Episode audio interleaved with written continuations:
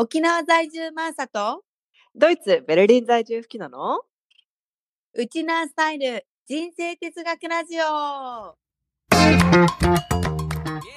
このラジオでは海外や沖縄生活での日常生活で起こったサプライズを全世界ウチナーンチの共通ソウルマックとしてればなんくるないさーを胸にウチナースタイル人生哲学としてマーサと吹きのが語り合っていく番組です私たち二人の超主観的なウチナースタイル哲学ですが聞いてくださった皆さんの生活のちょっとした知恵となり少しでも楽しい毎日を送っていただけるようになれば幸いです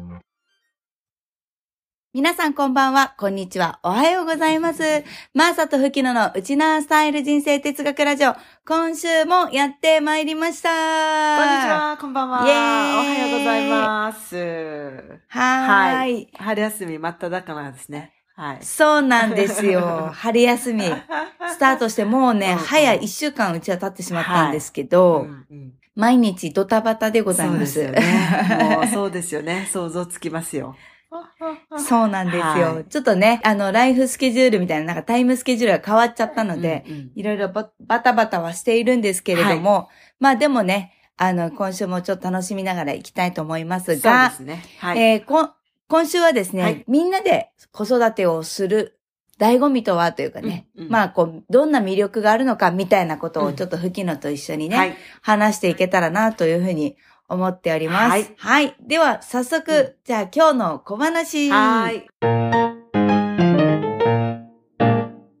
どうしようか？そうね、私からじゃあ行こうかな。はい。わかりました。あのー実はですね、はい先週の小話でも話したうん七五三の写真がですね、うんうんうんうん見た見た見た。上がってきたんですよ見たよ。そう、とってもね、子供たちはね、うんうんすごく可愛かったんです。可愛かった。個人的にね。うんうんまあ、親バカなんですけど、うんうん可愛か、いや、可愛かったよ。対して私ですよ。え？もうね、いっぱい送られてるんですよ、データ。うんうんでも、私がアップできるのは、うんこれしかないっていうのを、もう本当に1枚ぐらいしかなくて。あ、そうなの？そうなんですよ。えーというのも、あんなに時間かけて、あの、準備したって言ってたのに？そうそうそうそうそう。そうなのよ。そうなんですよ。うんいや、これが、アラフォーかっていうのをね、まざまざとね、突きつけられたんですよ、写真で。わかる。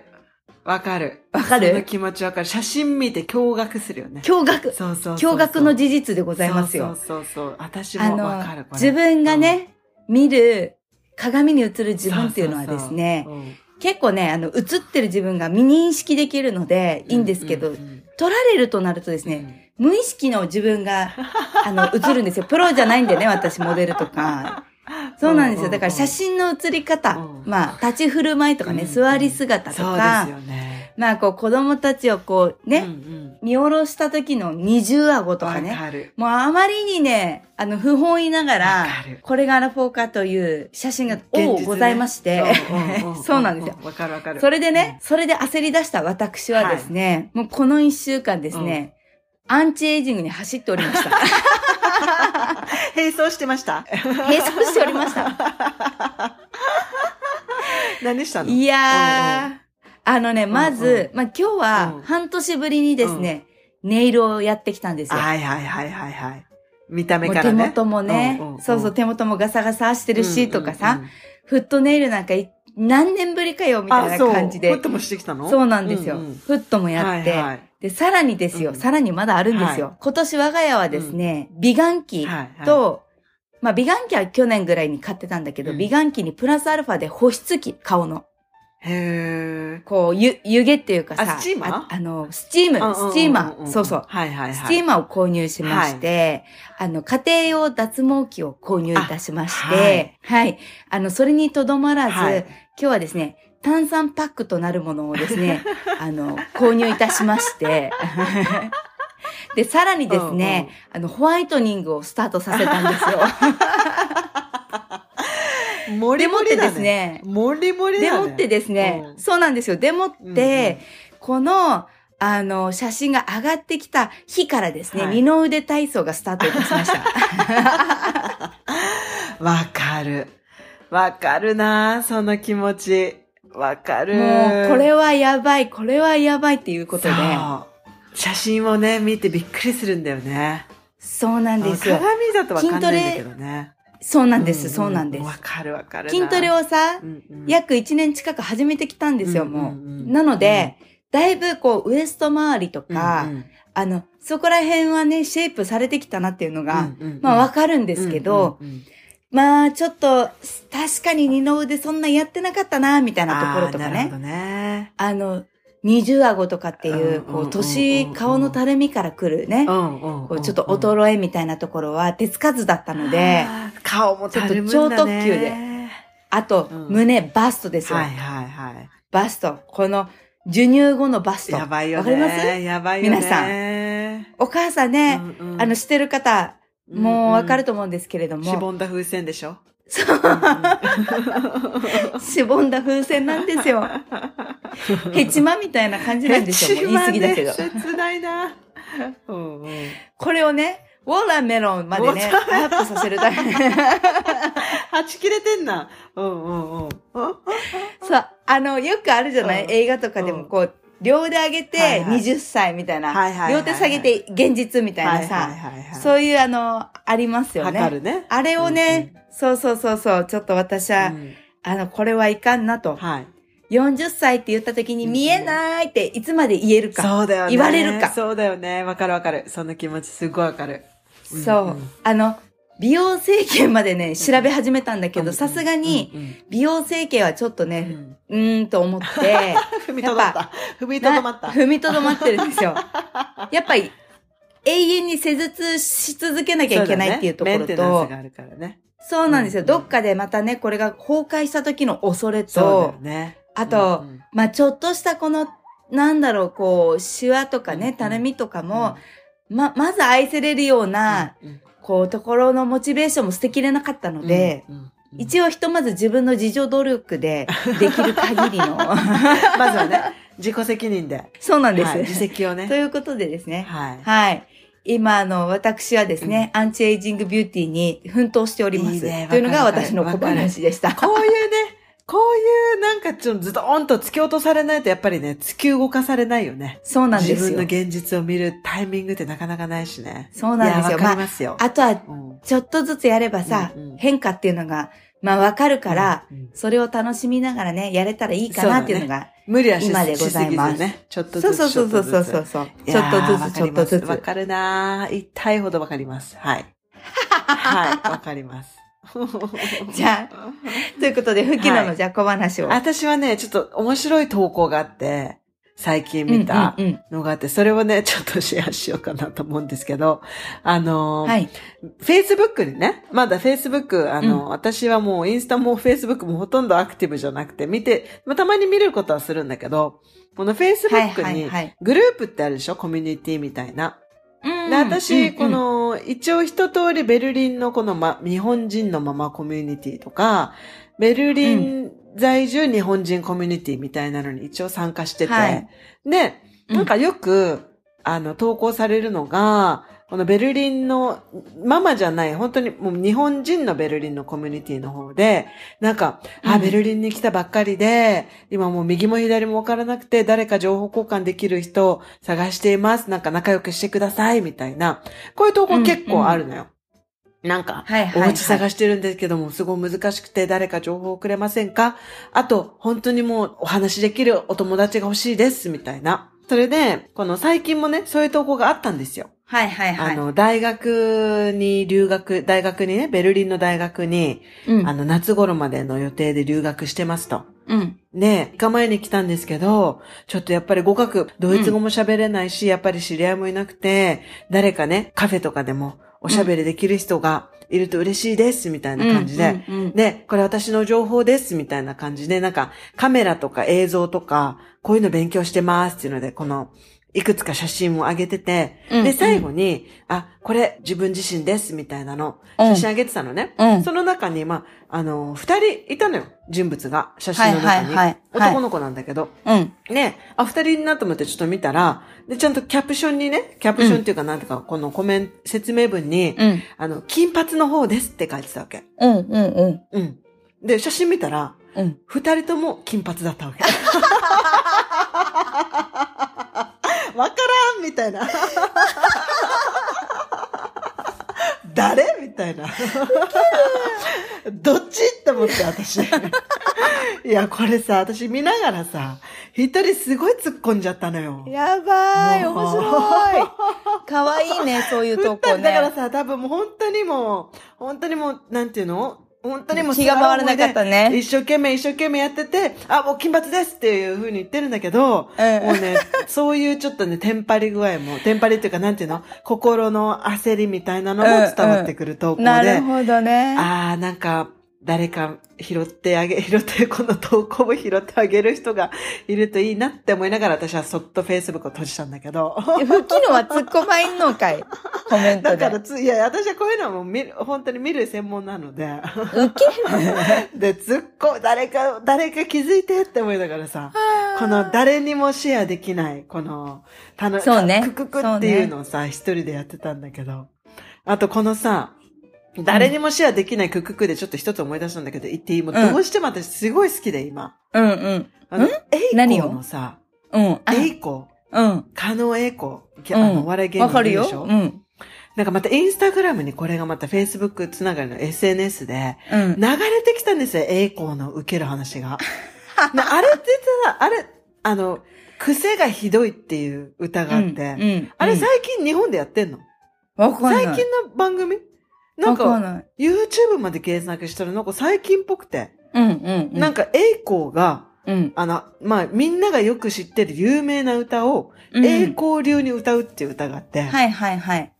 でもね、これ本当に見てほしい。栄光ファーストラブクセスゴって調べてみて。もうね、これ本当に面白くて、もう私すっごい笑っちゃうのよ。ウケる。え、で、ネタは言わないんだじゃん。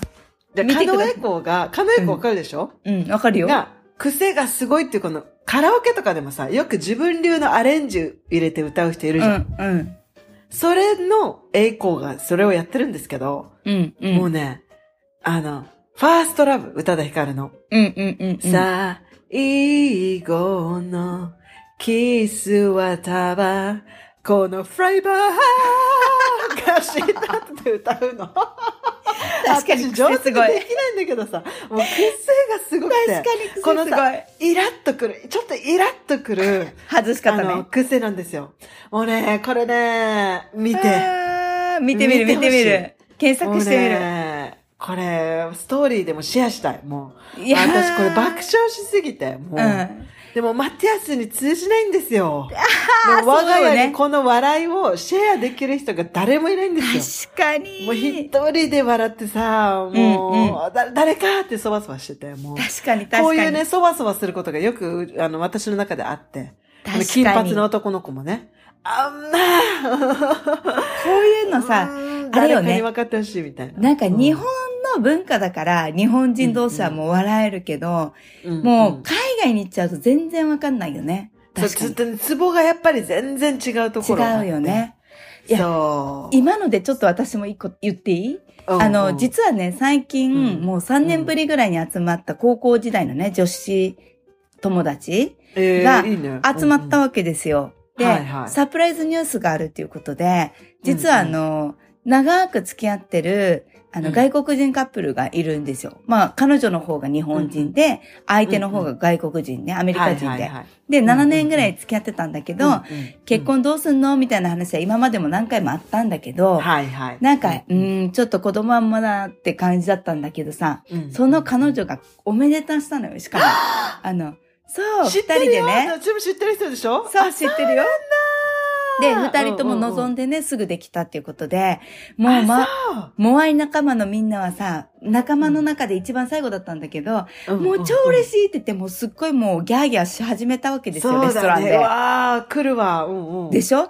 で、周りのみんなの方が気がは、早くなっちゃってさ、うんうんまだ出産もしてからしか、あの、もちろん席は入れるって話だったんだけど、うんうんまだ出産が最初で、結婚式いつあげるかも決まってないのに、勝手にもう余興の話まで進みまして。沖縄あるあるね。沖縄あるあるはいはいはいはい。余興ね。はいはいそうなんですよ。。あの、リスナーの皆さん、沖縄の結婚式は、男女ともに、あの、すっごい笑える余興をするっていうのがですね、あの、伝統ね定番、伝統なんですよ。定番でね。そう。そう。女性もね、笑いを狙いに行くんですよ。で、私たちの今までのね、うんあの、こう、いろんなそのメンバーの結婚式うん何やったかっていう話になったわけですよ。で、はいはい。最後だしなって言って、四十だしなってなって、うんこれは最後にぶち上げようってなった時に、え、あいいね何踊るって。で、定番いつもフラダンスなんですけど、はいはい、フラダンスの前に一個ぶちかまそうってなって、うんうんうんあの、今までにカラー踊ったり、あの、はいはい沖縄のね、あの、はいオリオンビールの CM に出てきたマナミとかを踊ってたんですよ。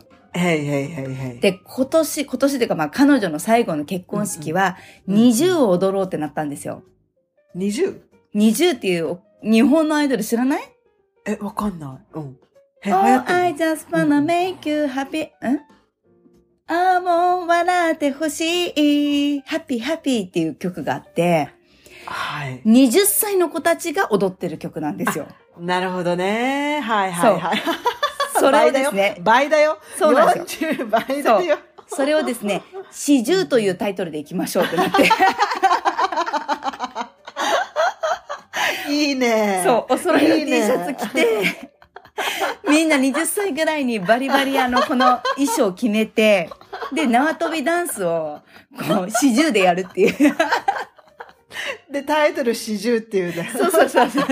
いや、もうこれウケるじゃん。そう、曲名が Make Make You Happy なんですけど、うんうんうんうんあの、20ならず40で Make You Happy っていう、いや、見もうたいな、その余興。こうんの飲み、飲み会というかこの集まりね、夜のレストランの翌朝からもう昔の映像からクラティからもうみんな朝からバンバンあの、LINE が55件溜まりまして。盛り上がってるね。盛り上がってるね。で、一番最後に本人が、お願いだから結婚式はまだ決まっていないで。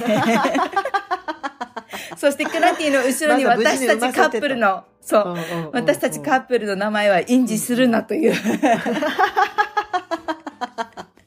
周りだけが、そう、周りだけが。で、なんでかうんう、ん。しかもさ、話の中でさ、仮に四十踊ったとしても、めっちゃうちはネタだよねってなったわけ。なんでかって言ったら、え旦那側は外国人だから、来る参列者はみんな外国人やんってなって、うちら女子だけだよ、もうほんと笑ってんのみたいな。いや、でも、40って言えばいいんじゃん？でも20っていうアイドルグループがわからないと、あ40の意味がわかんないわけ。しかもそうだね。20っていう、そう、グループ名が、最初。四十というだからかけてるから。わかるけど、そうなの、そうなの、そうなの。ああ、いや、でも説明したら受けると思うよ。本当？うん。instead of idol group 20, 40みたいな。そうそうそうそう。Today's special live みたいな感じよ。うんうんうんえ、受けると思う。受けると思うよ、これ。うんうん。ちょっと最初にね、うん20の PV 流して40を巻き入れ込ませるってやつとかね、やってみようかな。PV を流すのね。あの、そうそうそう前情報としてね。前情報として。ハードル上げるね、自分たちで。もう気持ちは18歳のままだねっていうくだりで終わったっていうね。いいね。で、で、そのビデオを見てまたへこむんでしょ？そうそう。40だみたいな。驚愕。驚驚愕の、もう動画にするもんじゃないとかって言ってるかもしれない。いや、動画の方がマシかもよ、写真よりさ。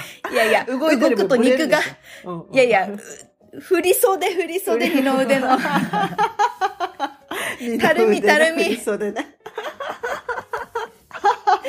そうそうそうそう、ストレッチマークみたいな感じで。はい。そう、なんかそういうね、でも楽しい、ハッピーなね、うんちょっと先週ね、お互い一週間でしたね。笑いネタで。いいですね。はい。はい。うわ嬉しいなうん、おめでとうございます。本当おめでとうございます。はいいいです。ね。はい。じゃあ、早速、はい。今日の本題に行きたいと思います。はい。今日の本題は、えーみんなで子育てする醍醐味、えー魅力とはということで、スタートしていきたいと思います。今ちょうどこのね、みんなでこのこおめでたの話題からなんかちょっと繋がってるね。うんうんうん、みんなで育てるでしょ。それ。もみんなで育てるよ。そうそうそう。あとう。ね、あの、我々、我々が産んだ子供たちもね、大きくなってるので、テイクケアするシスター、うんうんブラザーがいっぱいいるってうとで。そうそうそう、そうだよね。それいいね。勝手にベしかもベテランだから超頼りになるでしょ？そうです、そうです。いや、いいね、それ。うんいやいや。我々メンバーね、うんうん3人4人が一番多いんですよ、子供出産してる数が。うんうんうんだからもうみんな大ベテランですうん。よ。もうベテランですよ。いや、心強いね。はい。そうなんですよ。いいと思います。うん。まあ今日はさ、みんなで子育てってことなんだけれども、うん、実は最初にね、ちょっと私も、うんあの、トピックスとして話したい、うんなんかすごく私はその大事さっていうかあの、いいなと思ううんエピソードをがありましてね。うん、実はなんかあの、結構、去年かな去年の暮れに、うん、私あの、ダイ、ダイバーシティというかまあ SDGs で、うんこう、ジェンダーに関するうん講義を受けたことがあるんですよ。はい。で、その時に、まあみんな女性の、か、あの、会社員の人たち向けにやってる講演だったんですけど、うん、実は、おむつの CM、うん、うんアメリカのうん、まあ、おむつ会社と、うん、日本のおむつ会社の CM が、うこんだけ違うんですっていう比較で見せられた CM が、うん。もう超サプライズだったわけ。へー。これなんか前話したことないかなとは思うんだけれども、うんうんラジオでね。いや、マーサが泣いちゃうよっていう話はしてたよ。あ、見たら泣いちゃうって。うんうん。あ、そでも、うだっけ？具体的には聞いてない。うん。あ、そうかそうか。うんうんじゃあ、まあ簡単に CM の概要を話しすると、うん日本の CM は、まあお母さんがうん仕事復帰をするまでとか、仕事復帰をしてからとかで、もうずっと子育て、を、こう、辛いこともあるけど、おむつ会社が寄り添って、うん。うんあの、ママをサポートするよみたいな感じで、うんうん。結構このお母さんがね、子育てに疲れてて産後うつになりそうな時とか、うんうん仕事と、もうまた今日もお熱で休みますで、うん会社でちょっと嫌な空気が出るとか。ごめんなさいって言って抜けていく感じでしょ？うんうん。そうそう、そういうシーンがふんだんに描かれた30秒の CM だったんですよ。うんうんで、かたやアメリカの CM は、うんこのコモニュータをうん。ベースにして、うん。いろんな実は人たちがこのベビーに関わるっていう CM 構成だったのね。うんうん例えば、それは旦那さんが交代して夜中はミルクをあげたり、うんうん。例えば日中はベビーのお姉ちゃんとかお兄ちゃんたち兄弟がうん。こうおもちゃで一緒に遊んであげるっていううん。あのシーンだったり、うん。はたまたコロコロコロコロとこの、なんていうの、ベビーカーに乗せてうん子供を散歩させてるお母さんが建設現場前を通ったりすると、うんうん。この建設現場にいる人たちが一回工事を止めるっていうシーンだったりとか、なんかま、公園でうん。出会ったこう外国籍のおばあちゃんがうん一生懸命英語を覚えて、その赤ちゃんに公園で、うん。こう、英語でね、絵本を読み聞かせるみたいなのを勉強してるシーンだったりとか、いわゆるそのなんだろう、家族といううん。枠組みだけじゃなくて、街みんなでうん子育てをするのが、あの、これからの子育てだよね、みたいなシーンが、おむつ会社の描いた CM だったんですよ。あの、海外のやつは。だからそれで、うん。皆さんこれを見てどう思いますかっていう話だったんだけど、私はもうずっと一人で子育てをしてたから、もう日本のやつ見たときに、うん。もう思い出して泣きそうになっちゃうっていうか、そうだよね。苦しくなっちゃうフラッシュバックしてねうんうんフラッシュバックして苦しくなっちゃうみたいな。うんうんうんで、これ実はすごく賛否両論を、あの、物議を醸したっていうのが日本の CM だったんですよ。うんうんもこの美学的な感じでお母さんの子育て一人をうんうん抽出しすぎっていう。うんうん感動話に仕立てんなと。そうそうそうそうそうそうそう。んんこのお母さんいつ子供の虐待だったりとか産後うつだったりとか自殺だったりとかそういう引き金になりかねないシーンだよみたいなうんうんうんことが SNS 上でこうすごいバズっちゃったんですよ逆に。はいはいはい。こう感動シーンのように描いてたんだけどね。うんうんうんなんかその時に、あ、もう子育ての概念がこれからはうん変わっていく時代に本当にうんなっていかなきゃいけないんだなっていうのが、うん私はちょっとこの CM を見てね、感じたことだったんですよ。そうだね。そうだよね。でも本当に私もね、いつもこっちにいる日本人のお母さんとも話すけど、本当に日本のママたちって偉いよねって話してる。もう頭上がんないよねって言って。私たちも子育て大変だねって言ってるけど、もうそれ以上にやっぱり日本人のお母さんたちの負担って大きいと思う。子育てに関して。理想ではないよね。うん本当に。変な話。。うんうんほら、よく吹きのがさ、小話でも、今日はこんな若い子が、今日はこんな男の子がとか。みんながこうドアを開けて、ベビーカーを持ち上げてくれたりとか、そういうことだと思うんだよね。うん、そう。本当そう思う。すごい優しい。みんな、子供に対して。すほぼ優しい。99.9%優しい。そう。うんだこれが、なんだろう、こう、みんなで子供を育てていくとか、うんうんほら、よくさ、子供は宝だとか言うじゃない？未来のね。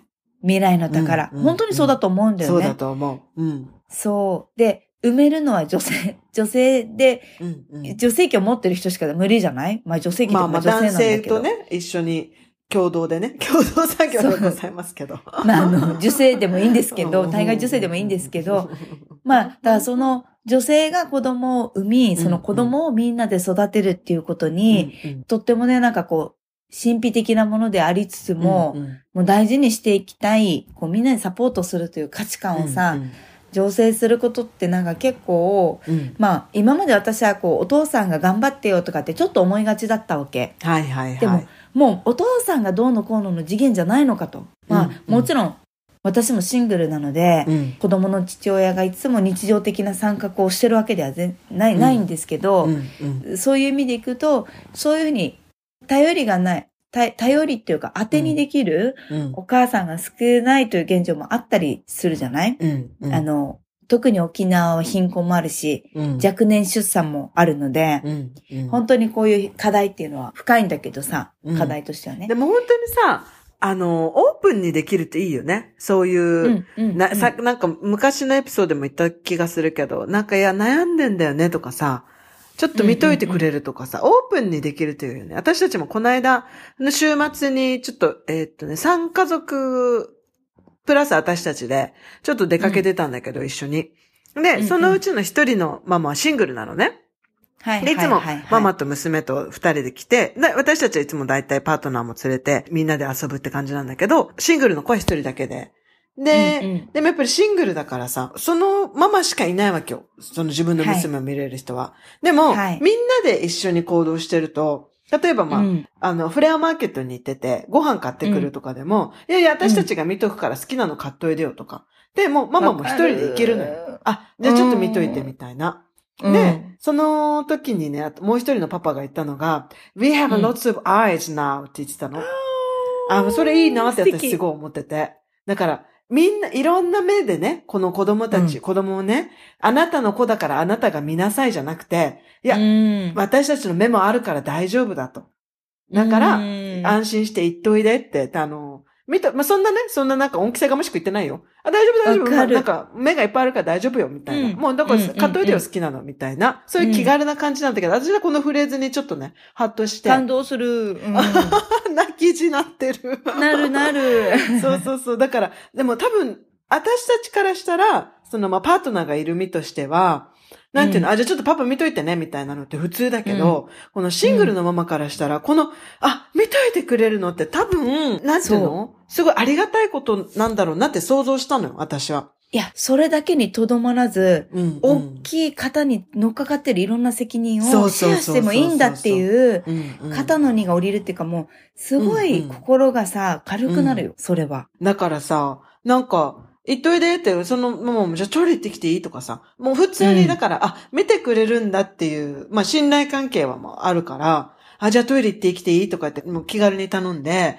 で、なんか砂場で遊んでるのを、誰かど、ど、どっかのパパが見てて、で、自分のパパの息子はなんかまたどっかで遊んでるとか、あ、娘か、うん。はどっかで遊んでるとかっていうのがさ、あ、なんか、まあ子供たちも大体同じ年齢で同じ保育園に行ってるから、まあ、うんうんうんうん。仲が知れてるから、まあ、うんうんなんか近、近しいっていうのはあるん気だけど。心がね。うなんかそれはさ、なんか私すごいいいなって思ったんだよ。自分の子、うんよその子じゃなくて、みんなの子、みたいな感じで、あの、いいね。遊んでて。で、その、またシングルのママとみんなで、あの、フレアマーケットランチ食べてる時に、その娘がね、一人バーってどっか行っちゃったのよ。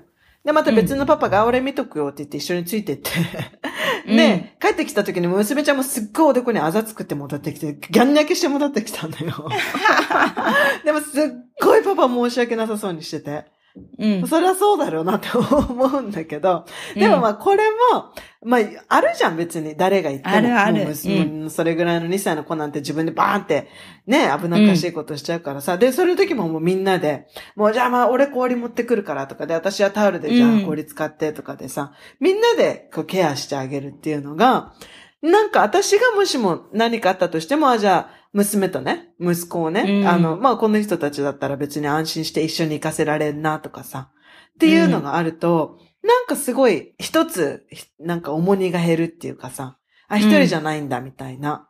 だからそういうのってさ、大事だなって思ったんだよね。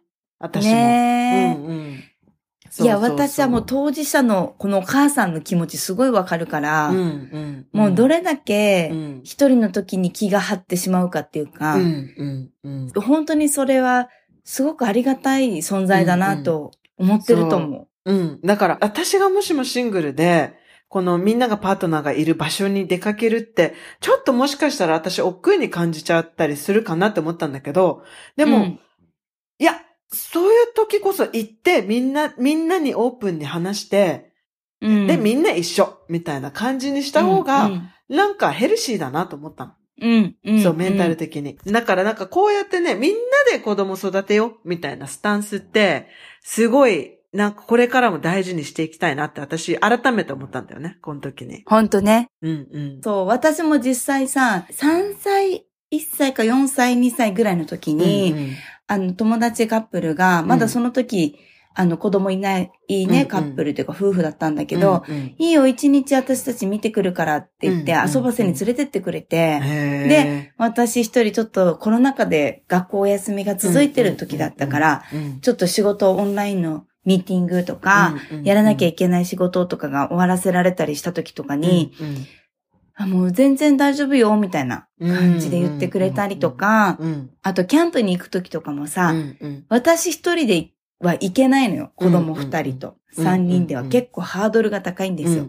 で、も、自分の両親とか、まあ妹の家族と行けばね、そういう感じにはなるんだけど、うんうん。友達家族と行ってもさ、そんな感じなわけですよ。うんうん。みんなでね。テント張り手伝ってもらったりとかうん、みんなでご飯作ったりとか、うんうん。誰かが一緒に子供たちを見てる、遊んでくれたりとか、うんうん。それだから私もキャンプに行けるみたいなのもあったりするから、うん。なんか本当にね、すごく、こういう風な関係性を作れるっていう人、存在もとっても私にとっては大事だなとうん思うし、うん地域がそれ、そういう感じのあったかい感じのつながりをうんうん当たり前にできる社会になってたら、うんもっと居心地いいんだろうなっていう。ね。そうだようね。ん。ほんとそう。もう居心地いいよね。子育てしてても居心地がいいってありがたいよね。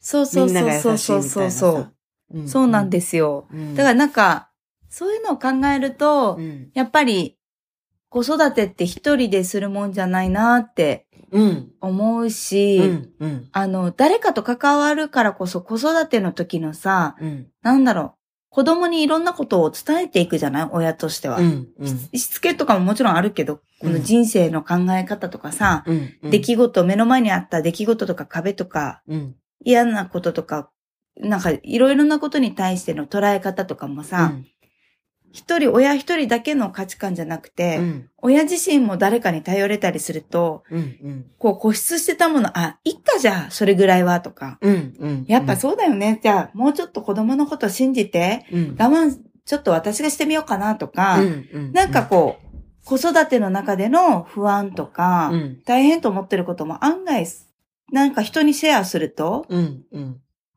変わったりする、するよね。うん、な、うんなんかうんできるのかなとかも思ったりするよね。うん。するし、あとね、私たち今、そのマティアスのすごいあの、仲いいカップルで、女の、うんあの、女の子たちのカップルなんだけど、結婚してて。うんで、子供はいなくて。で、でも子供大好きなのね。だから、いつでも、うんうんうんもう私たちのあの、子供ね、いつでもシッターするよとかって言ってくれてるんだけど、なんか、うんそれもね、私すごい、子供にとってもいいなと思ってて。うん、そうね。っていうのもやっぱり子供の時ってなんか大人の存在って保育園の先生と近しいね、うん存在って親だけになりがちじゃない、でもこのちっちゃい頃からいろんな大人の価値観とかやり方とかに触れてると、なんか子供なりにも、あ、パパとママが全てじゃないんだみたいなうんうんうんうん。のがあって私はいいなと思ったの。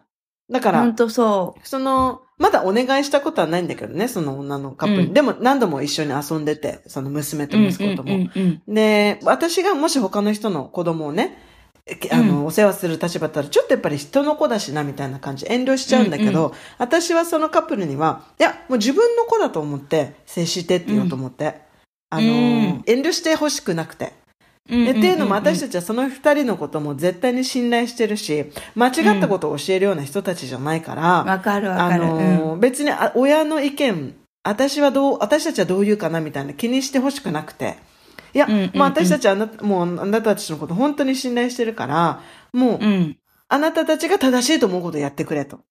うん。っていうふうにお願いしようと思ってて、もしも本当にお願いする時があったら。なんか迷ったらもう自分だったらどうするかでいい。もうそれぐらい信頼してるし、もう娘もそういうのでいいと思うから、あの、そういいいねいいねう経験をするとさ。なんかそういうのも。みんなで、あの、子供を育てるって、子供にとってもすごいいいなって思う、うん思うこともすごいあるよね。うん。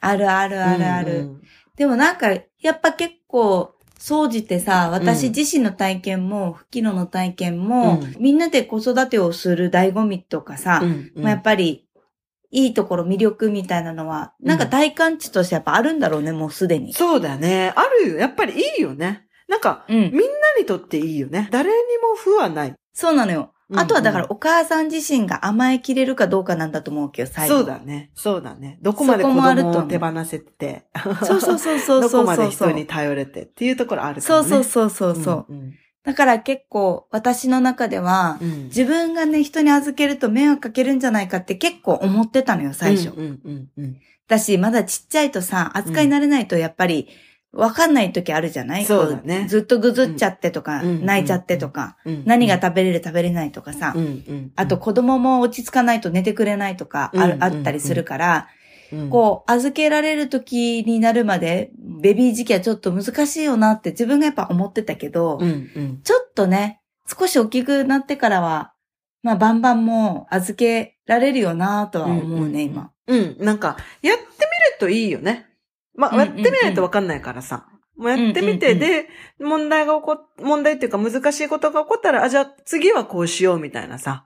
また、こそっから解決策を考えることができるから、まずはね、やってみてうまくいくこともあるだろうしね。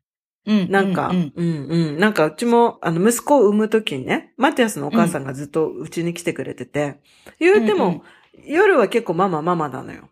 娘は。ね。もう、ばあば大好きなんだけど、べったりなんだけど、まあ、まあ、ここぞという時にやっぱりママが必要な時とかはあって、で、もうやっぱ出産だから上、一、うち開けなくちゃいけないでしょ？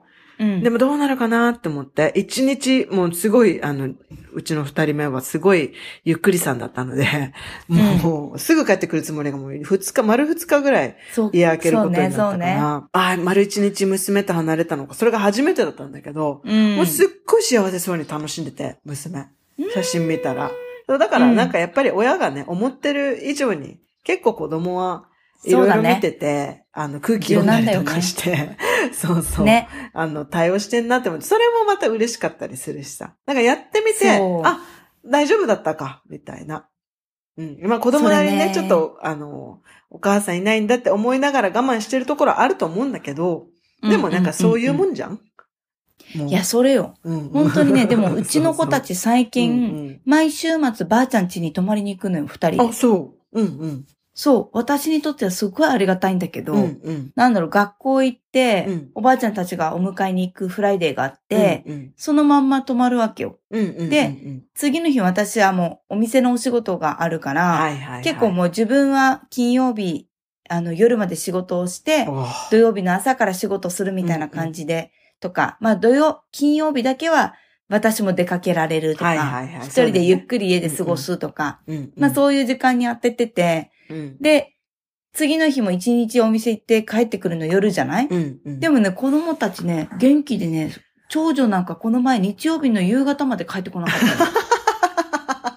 たの。楽しかった。帰ろうって言ってん楽しかった。帰ろうって言ってんのに、いや、自分はまだいるみたいあ、な。そう。まだ帰ってこないの？って私何回か電話するみたいあ、な。そう。いや、案外子供って自立早いなって思っそうだよて。ね。そうだよね。もう分かってるそう下の子はやっぱりまあ甘えたがるんだけど戻ってきたら。うんうんうんうん上の子は早いね。うん。いやー、いいね。でも、そうだよね。その、もうそういう時期も来るだろうしさ。その、一番ちっちゃい時っていろいろ手がかかってね、大変だけど。その時こそ、いろんな人のね、手を借りて、ね。なんか楽しく乗り切っていけるように、なんてプッシュするっていうかさ、自分を。うん。うんうん。っていうのはすごい必要かもしいれない。いい。うん。子供もさ、結構もう、小学生に入ればさ、うん。あの、手がかからないから、うん。あの、自分でね、ある程度のことできるじゃない、そうだね。だから、話もできるし、うんうん。だいぶ成長ってこんな風にしていくんだなっては思うよね。うんうんうんいやー、でもね、そうだね。変わって、少しずつ変わっていくといいんだけどね。地域もってなるとね。うんうんでも私さ、この間すごいびっくりしたニュースで、あの、電通がね、日本のうん。うん。広告のナンバーワンの会社の電通が、うん。お父さんが授乳できるブラ、ブラパッドっていうかさ、なんかおっえーぱい型の、わかるなんていうの？あの、プラスチックなのかシリコンなのかわかんないんだけど、素材は。っていうのを背負ってね、うん。パパが。で、この乳首みたいになってんのよ、この出口が。うん。で、うんそっから、その粉ミルクなんだけど、出すんだけど、まあ、体勢としては、授乳してる体勢みたいになるのよ。だから、それでパパも、あの、お授乳にパパも参加できるみたいな商品を開発したっていうニュースがあって、で、実は私それ、れ、最初、えって思ったの。うん。そんな簡単なものかと。うん、うん。言うて、パパがボトルでミルクあげるときも、まあ、うん。ちょっとあのーなんていうの？赤ちゃんも寝転がした状、寝転がしてるから、肩に、腕に抱いて、なうん。飲ましたりするじゃない？でもそれが、おっぱいのようになるだけで、そうんうん。言うてもやっぱり授乳しながらお母さんからのホルモンみたいなのも出てるだろうしさ。うん。だから、授乳と全く一緒にはならないんじゃないだろうかって、っていうのが最初の正直な感想だったの。はいはいはいはいはい。でも、いや、もちろん嬉しいよ、パパが授乳してくれる。両方にとっていいことだと思うんだよ。パパも授乳の感じをね、経験できるし、うんでママもパパで授乳でね、赤ちゃんが喜んでくれるんだったらすごい楽になるだろうしさ。うんだからいいなって思ったんだけど、いや、なんか電通だからさ、絶対に事前調査とかすっごいしてるだろうし、このホルモンがどうかとか、赤ちゃんとお母さんとの愛着形成はどうか、どうやって育まれるのかとか、うん。でこれは、この変換できるものなのかっていうのはきちんと調査してるだろうなとは思ってるんだけど、で、うんそれで生み出したアイテムがこれかってなって、すごいね、う興味ある。どういう結果になるんだろうって。確かに。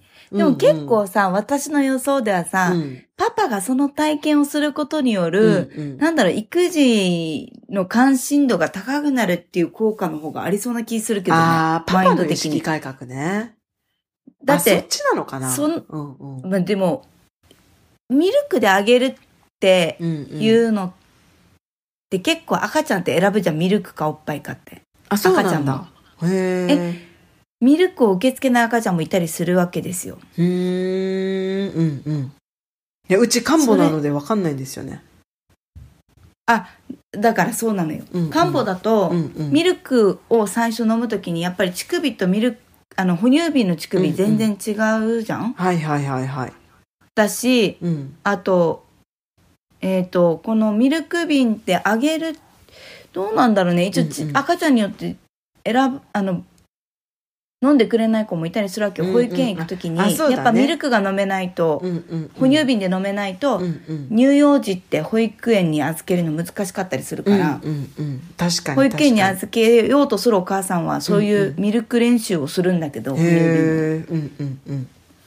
だからそれがうまくいかない時って、おうんおっぱいあげに行くとか難しいじゃん。そうだね。うんうん。そうそうそう。そういう時になんかまあ、もしかしたら赤ちゃんとかの影響がどうこうかはわかんないんだけど、うんうんお父さん自身はそのおっぱいであげるという行為で、お母さんのこう疑似体験をすることによる、なんか育児意識が変わるとか。確かに。なんかそちょっとさ、そういうのなのかなあの、この四十の皆さんさ、あの、うんもうちょっと、それぞれ自立もしてるだろうから、お金出しちゃってさ、それ買って、この、マーサの友達にあげて。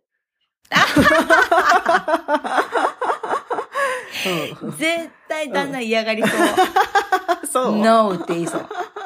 あ No, I don't wanna うん put, うん I don't wanna wear this, this, あ、そうそうなそう boobs おっぱいみたいな感じだからさ。うんえやってみて。そうんすごい興味ある。聞いてみる私個人的に。聞いてみるわうん。その、こういうよ案出してみて。そうそう、あの電通がね、あの電通が商品開発してるってことで、絶対に。なんか確証調べてみようはある上での商品開発だろうからさ。そうそう。ちょっと四十の皆さんよろしくお願いします。はい。かしこまりました。はい。ということで、じゃあね、はい今回のちょっとそろそろまとめそうですにねはい入って、今日のアンサうんうんーいきたいと思いますが、はい。今日のアンサーは、はい。やっぱりお母さん自身もね、たくさんの人に頼って、で、うん。子供にとってもたくさんの大人と触れ合うことによる、うん。こう、多様性を学んで、こういう社会になることは、あの、こう、一つね、私たちが、自身が、血が繋がってない、信頼がおけるサードファミリーというかね、うんファミリーのね、次のファミリーみたいなものの存在をどんどん増やしていくっていうことも、うん子育てにおいてはすごく有効なんじゃないかなという。はい。そう思います。サードファミリーをね、もうサードどころじゃなくても、フォース、フィフスね、増やしていくっていういのが新しい子育てになるといいね。ね、うんほんとそう、そんな感じでね、はい。子育てをみんなと一緒に楽しみながら、頼り合いながらはい。やっていくというのもいいんじゃないでしょうかという答えではい今日はね、締めていきたいと思います。はい。はい。とということとで、はい。毎週恒例のたまに忘れるんですけれども、はいあのーはい、また宣伝させていただきたいんですけれども、宣伝というかお願いさせていただきたいんですけれども、私たちのね、ポッドキャスト、えー、Google ポッドキャスト、アップあ Google プレイ、Apple ポッドキャスト、Spotify のところで今聞けるんですけれども、ぜひね、レビューをまだ書いていないという方がいたら、ぜひレビューをぜひ、お願いいたします。Spotify はね、はい。星ご星の評価で、Apple Podcast はレビューも書けるので、まあ一言でもいいので、ね、ぜひよろしく書いていただけお願いいたしますると嬉しいです。で、まあ Spotify だけね、今ちょっと経過をね、私たちもウォッチしてるんですけれども、なんと、なんとなんと、うん。この間ね、でゲストにくれたゆうなさんが、15個目のレビューは私ですって言ってたんですけど、あの後、2つ増えました。すごいそうそうそうそうそう。なので今17になってます。そう目指せ30でやってるのでね、もう着々ともう毎週ちょっとずつちょっとずつ。多分ね、これゆうなさんがね、あの宣伝してくれたんだと思う。シェアしてくれてるね そうそうそうそう。本当だね。ゆうなさん効果だと思います。ありがとうございます。ありがとうございます。はい。なのでね、はいもしまだだよっていう方がいたら、まあ、広めていただいたり、あの星をね、つけていただいたりすると、まあ私たちも本当に毎週毎週ね、もう小躍りしている。やる気、モチベーション、もうパワーアップでございます。でまたね、でマーサが復活したらまたマーサの楽しいイントロが聞けるかもしれないので、はい。ちょっとね、すいませんね、皆さん。あの、ちょっとまだ繁忙期の真っ只中でしてですなね。まだ終わらないんですよ。あの、なんなら始まったばっかりではあるんですけれども。はい、4月末あのどぐらいまでっかでにはね、はい、はいやっていきたいと思います。ぶちかましていきたいと思いますので。なので、また引き続きよろしくお願いいたします。はい。ということで、今回のエピソードもお後はよろしいようで、それでは今週もチナーマインドで楽しく乗り切りましょう。マクとしてればナンクルナイさん、あなたもハッピー？私もハッピー !Have a nice weekend! バイバイバイバイマーサとフキノのウチナースタイル人生哲学にお付き合いいただきありがとうございました。番組へのご意見やご感想、皆さんの体験エピソードがありましたら、ぜひプロフィールにある E メールアドレスまで送っていただけると嬉しいです。二人のインスタでは、それぞれの日常生活をアップしています。マーサのインスタは、サマンサ野原、samantha.nohara。私、フキノのインスタは、フキノス、FUKINOS にて検索すると出てきますので、ぜひ遊びに来てもらえると嬉しいです。そして番組のインスタでは、2人のウチナースタイル人生哲学をアーカイブしていますので、ウチナースタイルアンダーバー哲学で検索していただき、こちらもぜひチェックいただけると嬉しいです。ではでは。